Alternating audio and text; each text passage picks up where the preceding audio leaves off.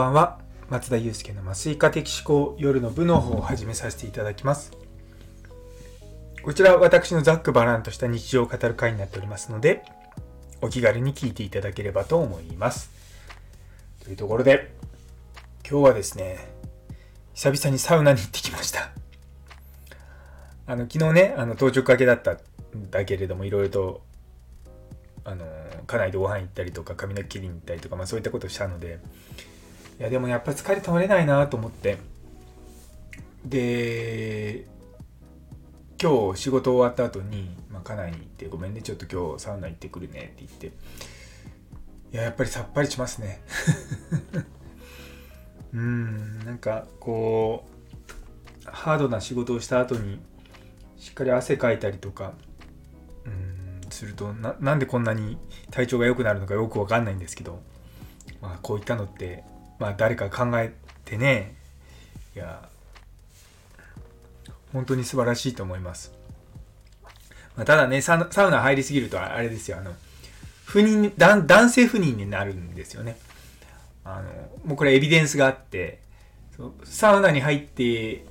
いると毎日とかなんか毎週週3回かななんか入ってるとあの静止量が減るっていうデータがあるんですよ。でサウナに入る習慣をやめると、まあ、それが戻ってくるってまあ一時的なものなんでね大丈夫なんですけれども、まあ、そういったことがあったりとかねあるんですよね。そう。でまあサウナ私のサウナはいいとして。今日はですね実はいいニュースが2つほどありました。えっ、ー、と1つはうちの若い先生がやってる研究が1つ論文になりました。えっ、ー、と、アメリカン・ジャーナル・オブ・オブステトリカのガイネコロジー・グローバル・レポートか。私がこの前やった研究と同じ雑誌なんですけれども、まあ、そう、それに、彼のちょのファ、彼が責任、責任著者じゃない、あの、ファーストオーサー、第一著者で書いた論文が載ったので、多分これで学位申請ができるのではないかと思っております。あのそう、それがまず一つ、いいニュース。でもう一つがですね、実は今日、麻酔科専門医、日本麻酔、えじゃ日本専門医機構麻酔科専門医っていう資格の試験の合格発表日だったんですよ。で、私が今日、あの、日中バイトに行ってた病院でも、3人ほど、こう、受験されてる先生がいたんですけど、まあ僕は、あの、帰るまでには結果が出なかったんで、どうなったんだろうな、とちょっと気になってたんですけども、まあ、あの、うちのレジデント、あの、2人受験したんですけど、2人とも受かりました。で、さらに、えー、9月まで、うちで勉強し、の、ごめんなさい、研修、酸化麻酔の研修してた、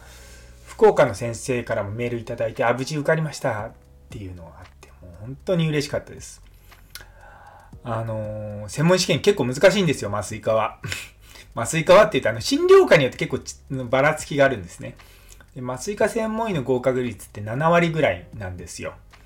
で、結構、7割ってことは結構落ちると。で、まあ、筆記試験と口頭試問と実技があるんですけども、まあ、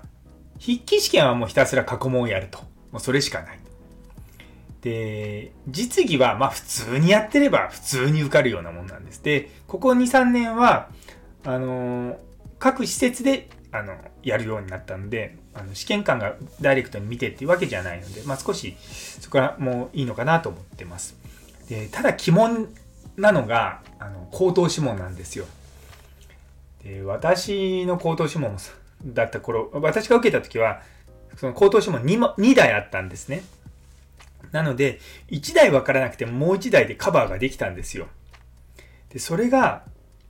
ここ5年ぐらいかな。な1問になっちゃった時期があって、で、結構みんな辛い思いしてましたね。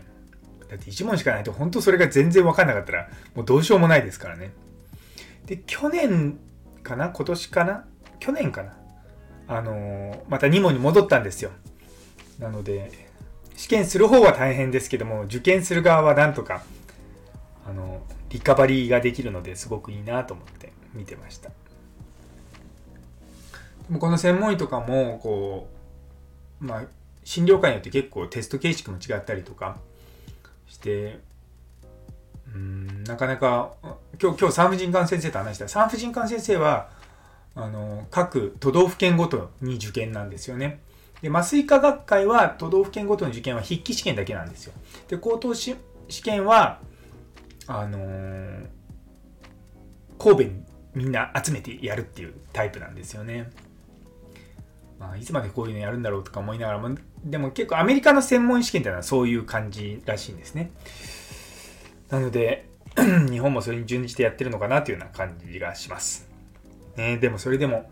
それにしてもですね、本当にこう彼らが受かって私はめちゃめちゃ今日嬉しいです。というところで、えー、最後まで聞いてくださってありがとうございます。今日という一日が皆様にとって素敵な一日になりますように。それではまた明日。Bye.